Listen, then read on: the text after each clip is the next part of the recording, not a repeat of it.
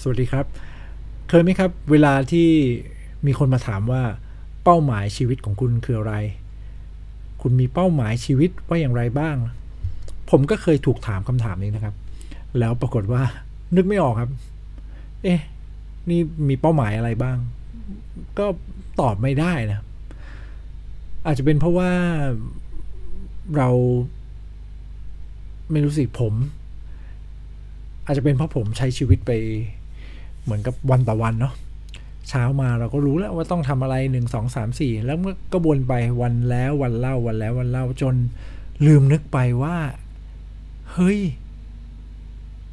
เราชีวิตเรามันต้องมีเป้าหมายไหมวะ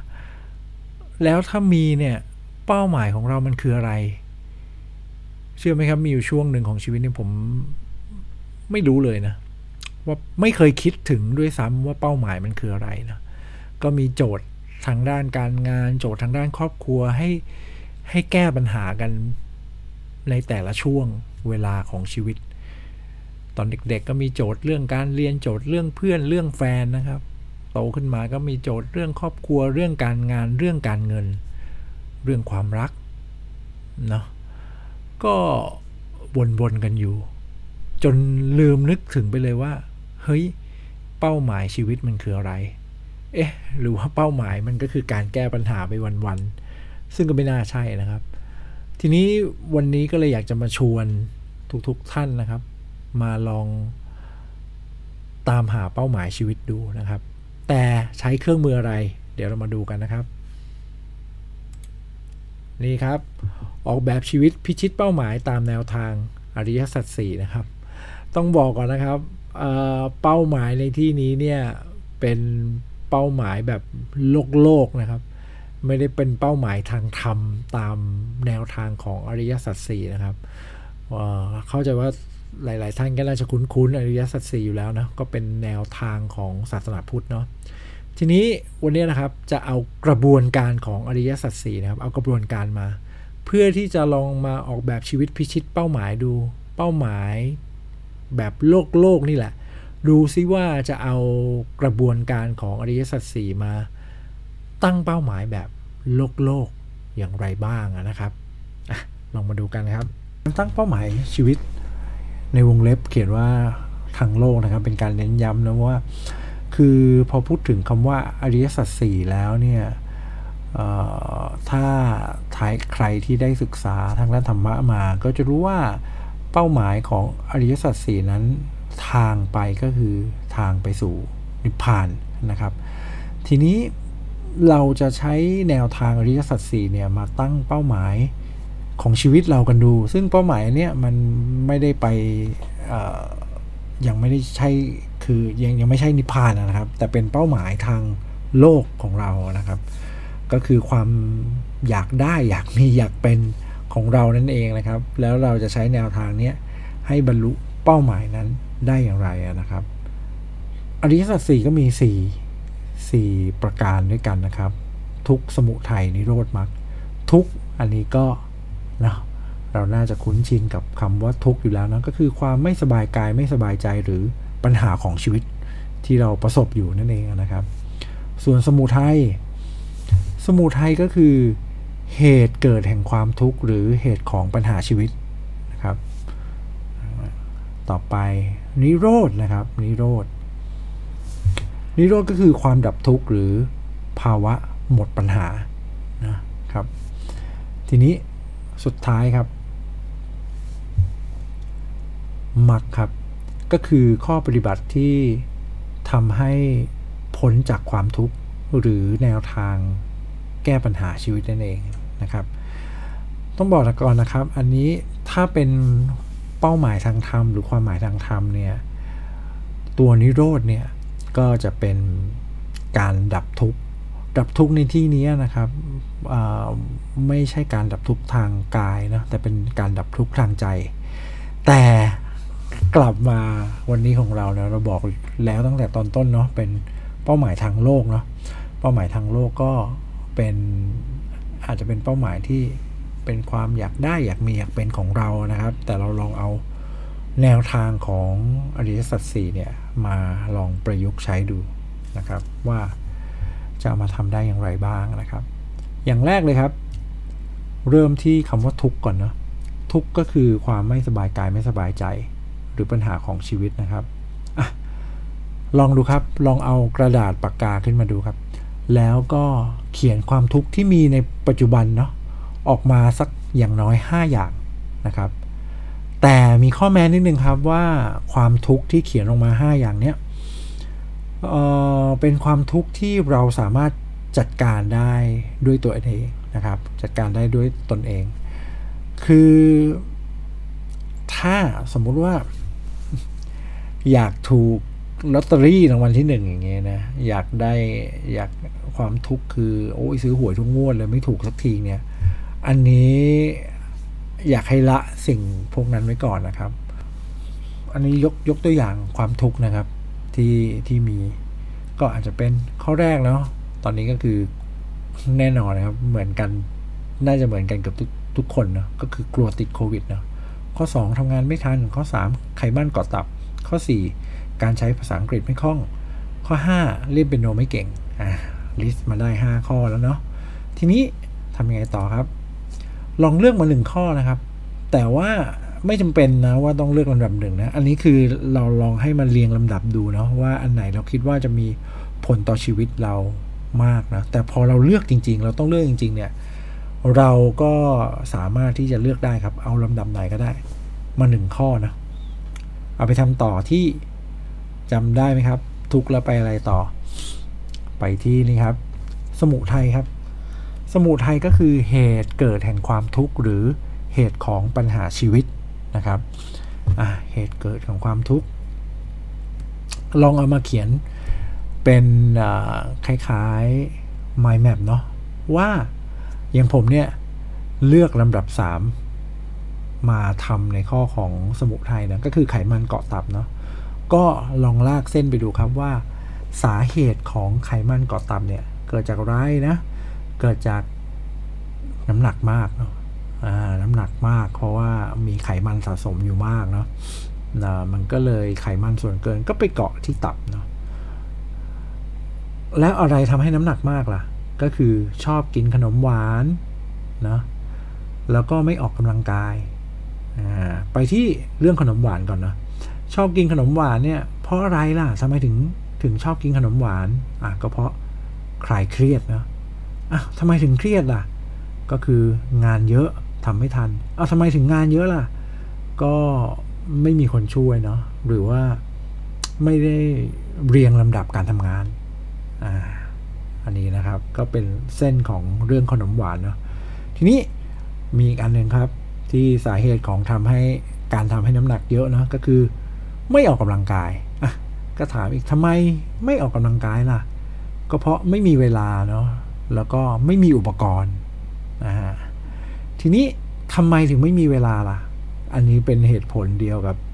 ฝั่งขนมหวานแล้วนั่นก็คือ งานเยอะทำไม่ทัน และอะไรที่ที่นอกจากงานเยอะแล้วทำไม่ทันเนี่ยมีอะไรอีก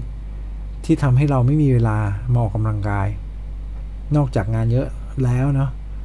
เล่นโซเชียลครับมันรู้เลยว่าเราบางทีเนี่ยเเวลาหลงไปในโลกโซเชียลเนี่ย เราก็เผลอเพลินกับมันอยู่นานเหมือนกันนะครับ แล้วก็เล่นเกมนี่ก็เป็นตัวดูดเวลาเราไปมากพอสมควรเลยนะครับ ทุกแล้วสมุทัยแล้วต่อไปอะไรครับ พอจำได้ไหมนิโรธครับนิโรธนะนิโรธนิโรธก็คือ หากดับทุกข์ได้นะจะเป็นอย่างไรนะหากดับทุกข์ได้จะเป็นอย่างไร ก็คือ ไขมันเกาะตับหายไปแล้วจะเป็นอย่างไรนั่นเองนะไขมันเกาะตับหายไปเนี่ยก็คือ สุขภาพจะดีขึ้นนะสุขภาพจะดีขึ้น ลดโอกาสการการเป็นโรคร้ายเนาะทีนี้พอลดโอกาสการเป็นโรคร้ายแล้วมันดียังไงล่ะ ก็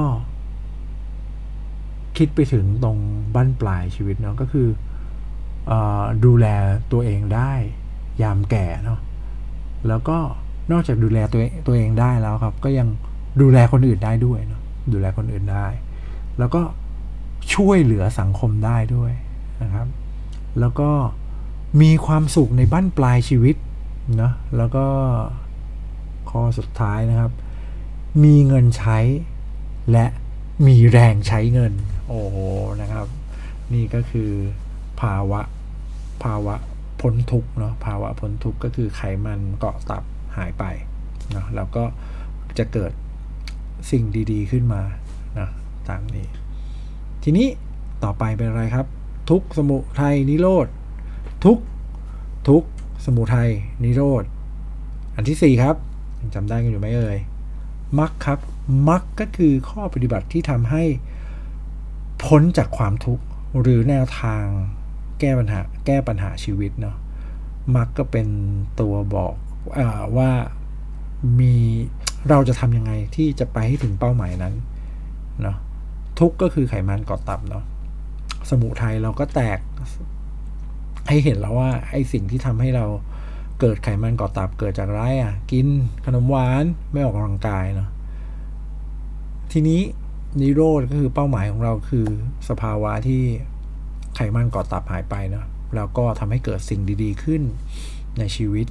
ทำให้บ้านปลายชีวิตมีความสุขเนาะนั่นคือนิโรธนะส่วนมรรคก็คือแล้วจะเดินไปให้ถึงนิโรธเนี่ยได้อย่างไรอะอันนี้ครับ ผมก็ไปเจอนี่ครับทำอย่างไรเนี่ยให้ไขมันเกาะตับหายไปอ่าดูนะครับ ไปเจอการตั้งเป้าหมายแบบสมาร์ทโกครับหลาย ๆ ท่านอาจจะเคยผ่านตากันมาบ้างนะครับ หลักการตั้งเป้าแบบสมาร์ทโกนะครับ คร่าว ๆ ก็คือต้องเฉพาะเจาะจงเนาะเป็นไปได้ วัดผลได้ มีระยะเวลาที่แน่นอน แล้วก็เราก็รู้ว่าต้องทำอย่างไรนะฮะยกตัวอย่างนะครับ ยกตัวอย่าง อันนี้เป็น ฝั่งขวานี่เป็นตัวอย่างทางการตั้งเป้าหมายทางธุรกิจนะครับ ก็พอดีผมไปได้ตัวอย่างมาจากเว็บเว็บหนึ่งนะครับ ที่เกี่ยวกับ SME นะมีลิงก์อยู่ข้างล่างละทีนี้ลองเอาประยุกต์ SMART goalมาเกี่ยวกับเรื่องไขมันก่อตับ หรือเรื่องการลดน้ำหนักนะครับ ดูว่า ถ้าเอามาเป็นใช้เทคนิคของสมาร์ทโกแล้วจะเป็นยังไงนะครับ ก็คือ ฉันจะลดน้ำหนักด้วยการคุมอาหาร และเต้นออกกำลังกายตามคลิปใน YouTube เนาะเพราะเมื่อกี้เราบอกว่าเราไม่มีอุปกรณ์ไม่มีเวลาเนาะก็ไม่ต้องไปไหนไกลครับ ก็อยู่บ้านแล้วเต้นออกกำลังกายไปนะลดเวลาเดินทางด้วย โดยกินวันละไม่เกิน 2,000 แคลอรี่นะเต้นวันละ 30 นาที เพื่อลดน้ำหนักให้ได้อย่างน้อยเดือนละ 4 กิโลกรัมเนาะ เพื่อลดน้ำหนักจาก 90 กิโลกรัมให้เหลือ 70 กิโลกรัมได้ภายใน 5 เดือน อ่า เห็นไหมครับ อันนี้มีทางไปชัดเจนเนาะ แล้วก็มีเป้าหมาย มีนิโรธ เห็นเลยเนาะ นิโรธก็คือไขมันเกาะตับหายไป โดยเชื่อว่าถ้าน้ำหนักลดลงไขมันเกาะที่เกาะตับอยู่ก็จะหายไป แล้วอันนี้ครับ มักก็คือเส้นทางในการที่เราจะลดน้ำหนักให้ได้นะมาถึงตรงนี้แล้วเห็นไหมครับ ว่าทั้งทุกสมุทัยนิโรธมรรคเนี่ย เราเริ่มมาจากทุกเนาะบ่อยครั้งนะที่ที่มีคน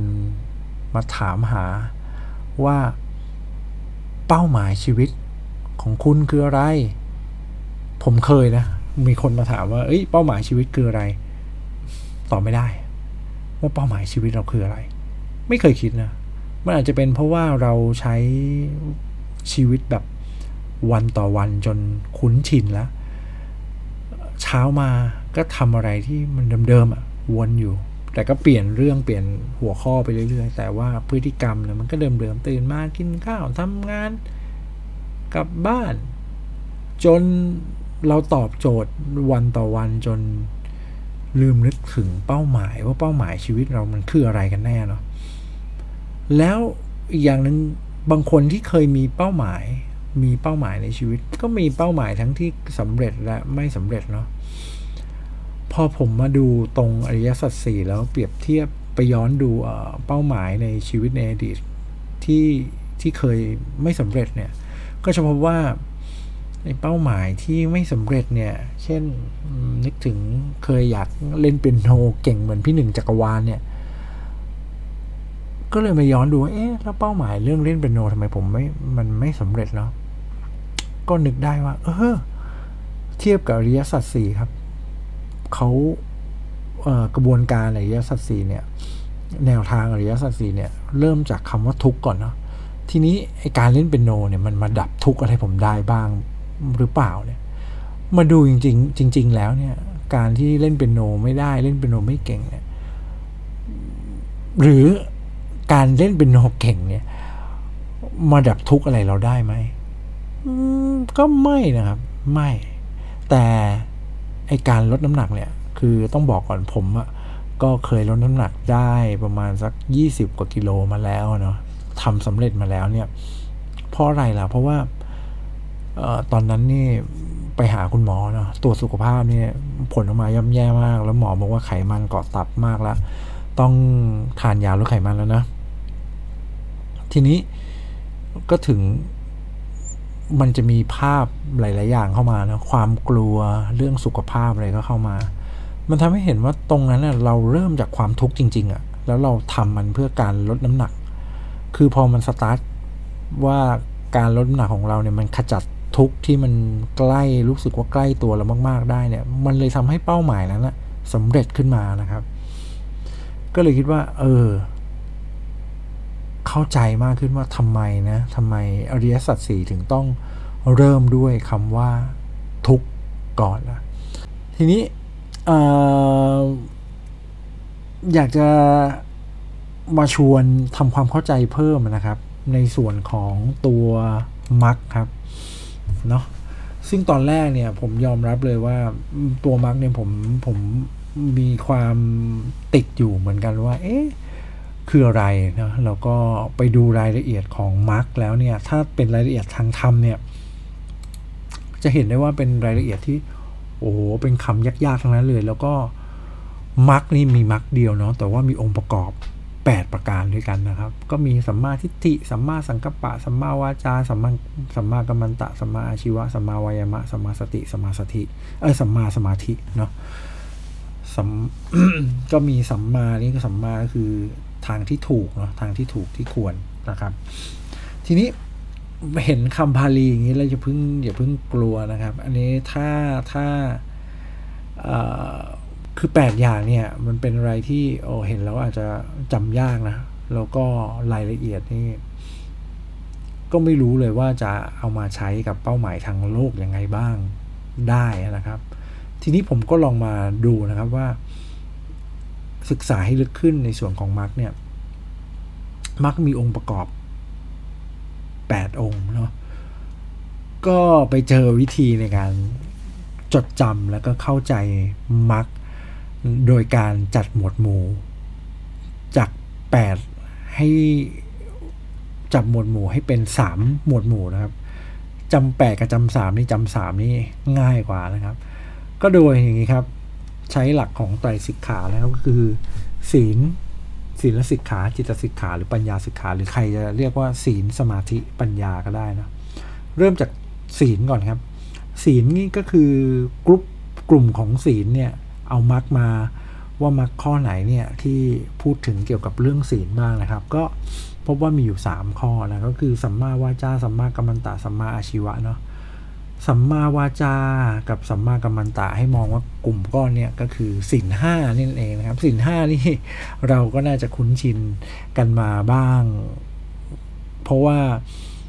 ตั้งแต่เด็กเนาะก็ให้ท่องแล้วแหละสินเราก็ท่องกันมาตั้งแต่เด็กล้วสินห้าข้อมีอะไรบ้างนะครับตัวสัมมาวาจานี่ก็คือสินข้อที่ 4 เลยเนาะตัวสัมมากัมมันตะเนี่ยก็ถ้าไปอ่านรายละเอียดแล้วก็คือสินข้อ 1 ข้อ 2 ข้อ 3 นั่นเองนะก็คือ ไม่เบียดเบียนนะไม่เบียดเบียนสิ่งมีชีวิต ไม่ข้อ 2 คือไม่ไม่ไปเอาของคนอื่นเข้ามาเนาะข้อที่ 3 ก็คือไม่ไปแย่งของรักของห่วง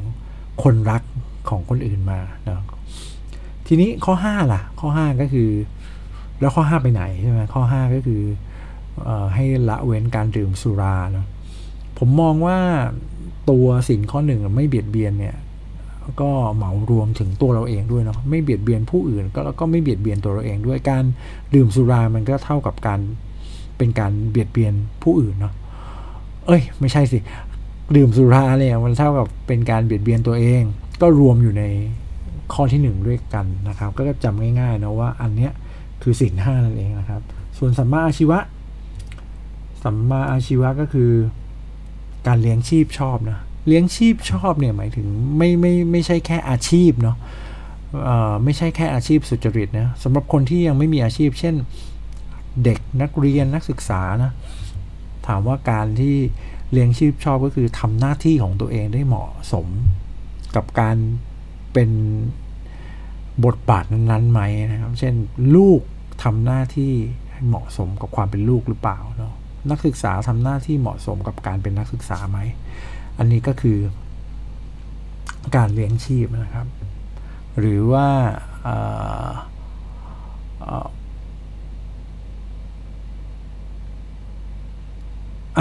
ไปต่อกันนะครับ สมาธิครับศีลแล้วก็ไปที่สมาธินะสมาธิมีอะไรบ้างนะครับมัดก็คือมีสัมมาวายามะ สัมมาสติ แล้วก็สัมมาสัมมาสมาธิเนาะ ตัวสัมมาวายามะก็คือละอกุศลแล้วก็เจริญกุศลนะครับให้มองอย่างนี้ครับ มองว่าอะไรที่เราเคยทำสิ่งที่ไม่ดี เราก็หยุดทำมันซะแล้วก็ถ้าถ้าเราทำอะไรที่ไม่ดีอยู่ เราก็หยุดทำซะแล้วก็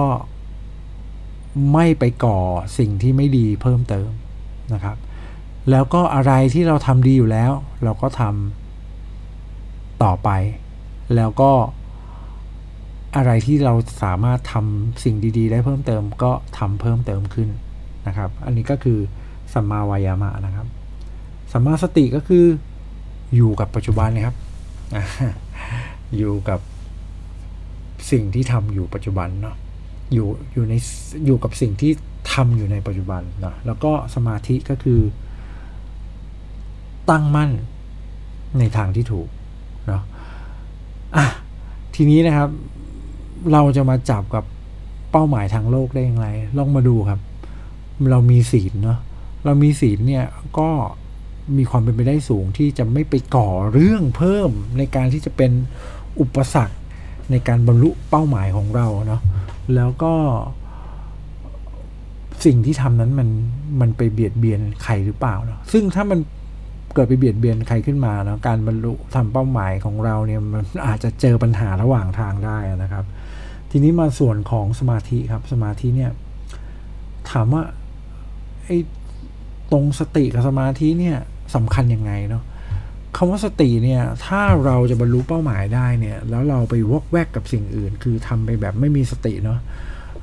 เอาง่ายๆเนาะการทำงานระหว่างวันของเราเนี่ย ถ้าไม่มีสติเนี่ยไลน์เด้งมาอีเมลเด้งมาแล้วเรา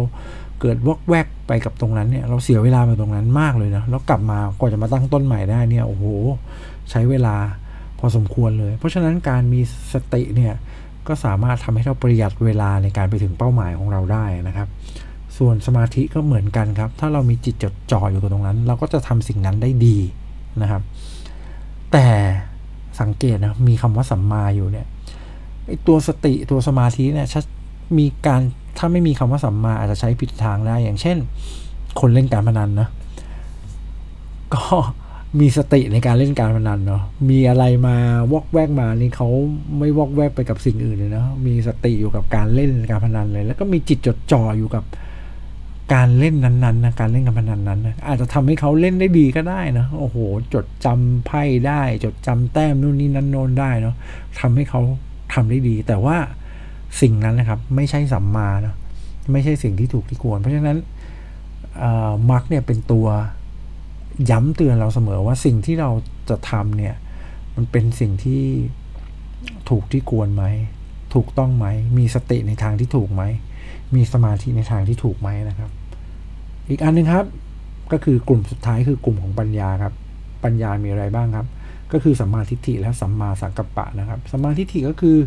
ความเห็นชอบนะครับอ่าก็คือ right view right view ก็คือความเห็นชอบนะก็แล้วอีกอันนึงก็คือสัมมาสังกัปปะครับ การละความคิดที่ละความคิดกามละความคิดที่เป็นพยาบาทละความคิดที่จะไปเบียดเบียนคนอื่น เนาะคำว่ากามในที่นี้ไม่ไม่ได้หมายถึงเรื่องเพศอย่างเดียวนะครับ ก็หมายถึง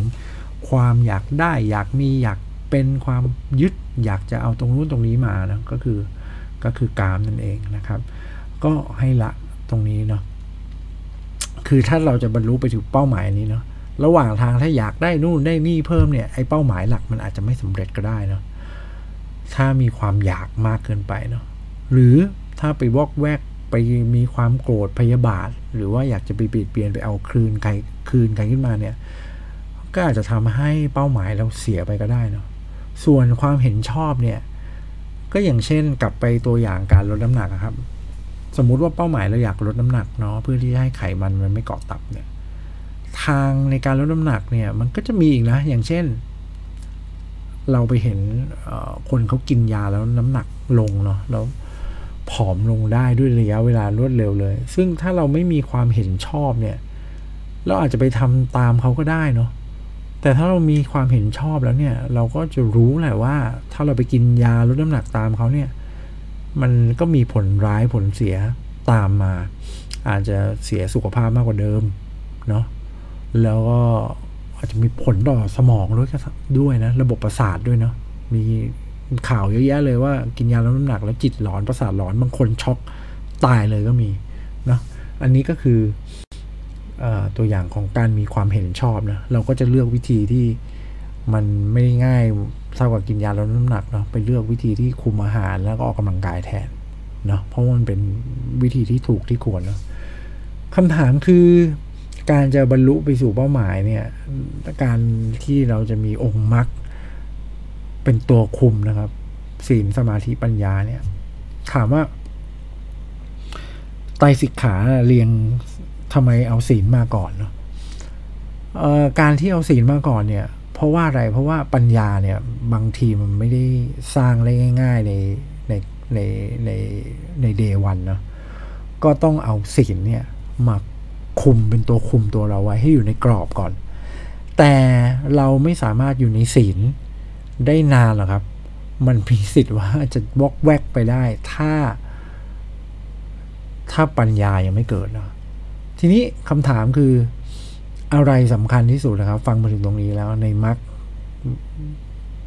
มักมีองค์แปดของเราเนี่ยมักในมักมีองค์ในมักมีองค์แปดเนี่ย ถามว่าอะไรสำคัญที่สุด ตรงนี้ครับ สัมมาทิฏฐิครับสำคัญที่สุดเลย เพราะเป็นเหมือนกับจุดเริ่มต้น เพื่อที่จะทำให้เราศีลเนี่ยก็คือเป็นการหักดิบให้เราอยู่ในศีลในธรรมเนาะอยู่ในอยู่ในกรอบที่เราตั้งไว้ ถ้ามองก็เรื่องน้ำหนักลดน้ำหนักก็คือ ให้เราสามารถทำในสิ่งที่เราตั้งมั่นไว้ได้นะเช่นการออกกำลังกายการควบคุมอาหาร ถ้าเราใช้แนวทางของมักเข้าไปจับก็คือ เราต้องตั้งกฎเหล็กของเราไว้ให้ทำตามไม่ได้ แต่ถ้าเราไม่มีสัมมาทิฏฐิครับ เราก็จะทำได้ไม่นานทำได้สักพักก็เลิกครับ เพราะมันเป็นการบังคับตัวเองโดยที่ โดยที่ยังไม่เกิดความเห็นชอบ ไม่เห็นประโยชน์ ไม่อินกับประโยชน์จริง ๆของของเป้าหมาย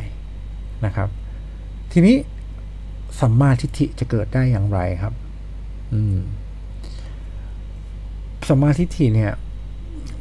เกิดได้จากปัญญานั่นเองนะครับ จากปัญญาคือ แต่ก็ไม่ใช่ว่าทุกคนเนาะอยู่ดีๆ จะมีปัญญาแบบว่าหนักแน่น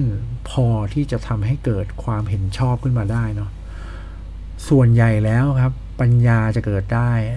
มีที่มาก็คือตัวศรัทธานั่นเอง ซึ่งตัวศรัทธาเนี่ยถ้าปัญญาเปรียบเหมือนเป็น internal factor เป็นปัจจัยภายในแล้วเนี่ย ตัวศรัทธาเนี่ย ก็เกิดจากปัจจัยภายนอกครับ เกิดจาก external factor นะคำคำบาลีก็คือปรโตโคสะนะครับปรโตโคสะตัวที่ทำให้เกิดศรัทธาได้ก็มีกัลยาณมิตร ทั้งที่เป็นบุคคลแล้วก็ไม่ใช่บุคคลนะครับคำว่ากัลยาณมิตรเนี่ย ก็เหมือนกับเป็นคนต้นแบบเนาะยกตัวอย่างเช่นเราดูซิว่ามีใครที่เขาสามารถที่จะลดน้ำหนักได้สำเร็จบ้าง และเขาทำอย่างไรเนาะแล้วการที่เราจะเลือกศรัทธาใครเนี่ย เราก็ต้องใช้ปัญญาเนี่ยเป็นตัวช่วยเหมือนกันนะ ก็คือ internal factor เนี่ย ก็คือโยนิโสมนสิการก็คือ การพิจารณาอย่างรอบคอบถี่ถ้วนและไม่ประมาท ก็คือเรามีตัวอย่างบุคคลตัวอย่าง บางคนลดน้ำหนัก โดยจากการคุมอาหารจากการออกกำลังกาย หรือว่าบางคนก็อย่างที่ยกตัวอย่างไปคือกินยาลดน้ำหนักเนาะซึ่งถ้าเราไปศรัทธาผิดๆไปศรัทธาคนที่กินยาลดน้ำหนักเนี่ยโดยศรัทธาโดยขาดปัญญาเนี่ย เราก็จะหลงไปแล้วก็ไปสร้างตัวทุกข์ตัวอื่น ถึงเป้าหมายจะสำเร็จสำเร็จก็จริงนะครับ แต่มันก็อยู่ได้ไม่นาน แล้วก็มีทุกข์เพิ่มเติมเข้ามาด้วยซ้ำเพราะฉะนั้นการศรัทธาเนี่ยก็ต้องควบคู่กับปัญญาด้วย แล้วก็มีความไม่ประมาทอยู่ด้วยกัลยาณมิตรนะครับ มีได้ทั้งที่เป็นบุคคลและไม่ใช่บุคคลที่ไม่ใช่บุคคลคืออะไรก็อย่างเช่น หนังสือนะครับ หรือว่าแหล่งความรู้องค์ความรู้ต่างๆนะคลิปวิดีโอต่างๆนะแล้วก็ อย่างเช่นเรื่องลดน้ำหนักครับ เราหาไปคุยกับคนที่เขาลดไม่ได้ก็จริง แต่เราสามารถที่จะหาความรู้จากหนังสือ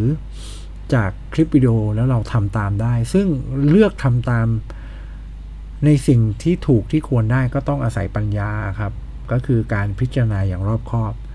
สองสิ่งนี้ครับ ก็จะทำให้เกิดสัมมาทิฏฐิให้เกิดความเห็นชอบได้นะครับเมื่อสัมมาทิฏฐิเกิดครับ ทุกอย่างก็จะตามมาครับ องค์มรรคต่างๆเนี่ยก็จะสามารถพอมีความเห็นชอบแล้วก็เข้าใจถึงประโยชน์ของการอยู่ในกรอบที่เราตั้งไว้เพื่อไปถึงเป้าหมายก็คือตัวศีลนะครับ พออยู่ในกรอบได้แล้วเนี่ยก็จะเป็นปัจจัยเสริมที่จะทำให้ทำให้ดีขึ้นดีขึ้นนะก็คือละอกุศลและเจริญกุศล พอทำให้ดีขึ้นดีขึ้นได้ครับ มีสตินะมีสติอยู่กับสิ่งนั้น แล้วก็จดจ่ออยู่กับสิ่งนั้นเนาะก็ไม่วอกแวก แล้วพอทำสิ่งนั้นได้นานๆ ก็จะทำได้ดีขึ้นดีขึ้นเนาะก็เหมือนกับออกกำลังกายแรกๆนะก็อาจจะทำได้บ้างก็อย่างเช่นออกกำลังกายแรกๆนะก็อาจจะออกได้แบบแค่ 30 นาทีต่อไปอาจจะเพิ่มเป็น 40 นาที 50 นาที หรือว่าจะไปเจอวิธีการออกกำลังกายต่างๆ ที่สามารถที่จะใช้เวลาเท่าเดิม แล้วก็ได้ผลมากขึ้น หรือใช้เวลาน้อยลงได้ผลเท่าเดิมหรือดีขึ้นด้วยซ้ำนะครับ เนี่ยครับก็อยากฝากไว้นะครับเออเป็นศาสตร์ เมื่อ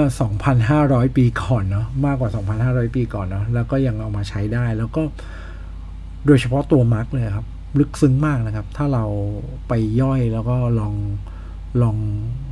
ลองเอามาจับกับแนวทางหรือเป้าหมายที่เราจะ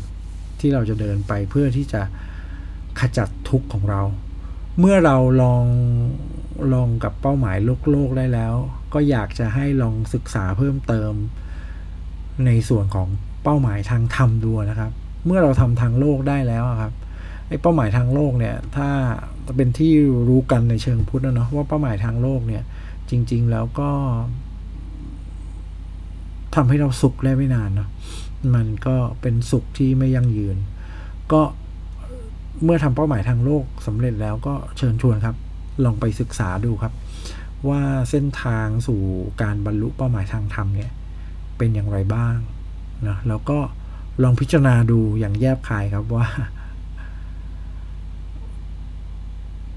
ใช้สัมมาทิฏฐิเนาะลองดูครับ สร้างศรัทธาและปัญญาดู ดูว่าเราอยากจะไปทางนั้นไหม ทางธรรม ทางธรรมตามทางอริยสัจสี่ไหม ลองดูนะครับ ก็เริ่มจากเป้าหมายทางโลกดูก่อนนะครับ ก็เป็นกำลังใจให้ทุกคนนะครับ ในการที่จะบรรลุเป้าหมายที่ตั้งไว้ครับ ก็ขอบคุณนะครับที่ ติดตามมาถึงตรงนี้นะครับ ก็เหมือนเดิมครับ ถ้าใครชอบก็กดไลค์กด Subscribe เป็นกำลังใจให้ด้วยนะครับ แล้วก็ติดตามในคลิปหน้าครับว่าจะมีอะไรมาฝากกันนะครับสำหรับวันนี้ ขอบคุณและสวัสดีครับผม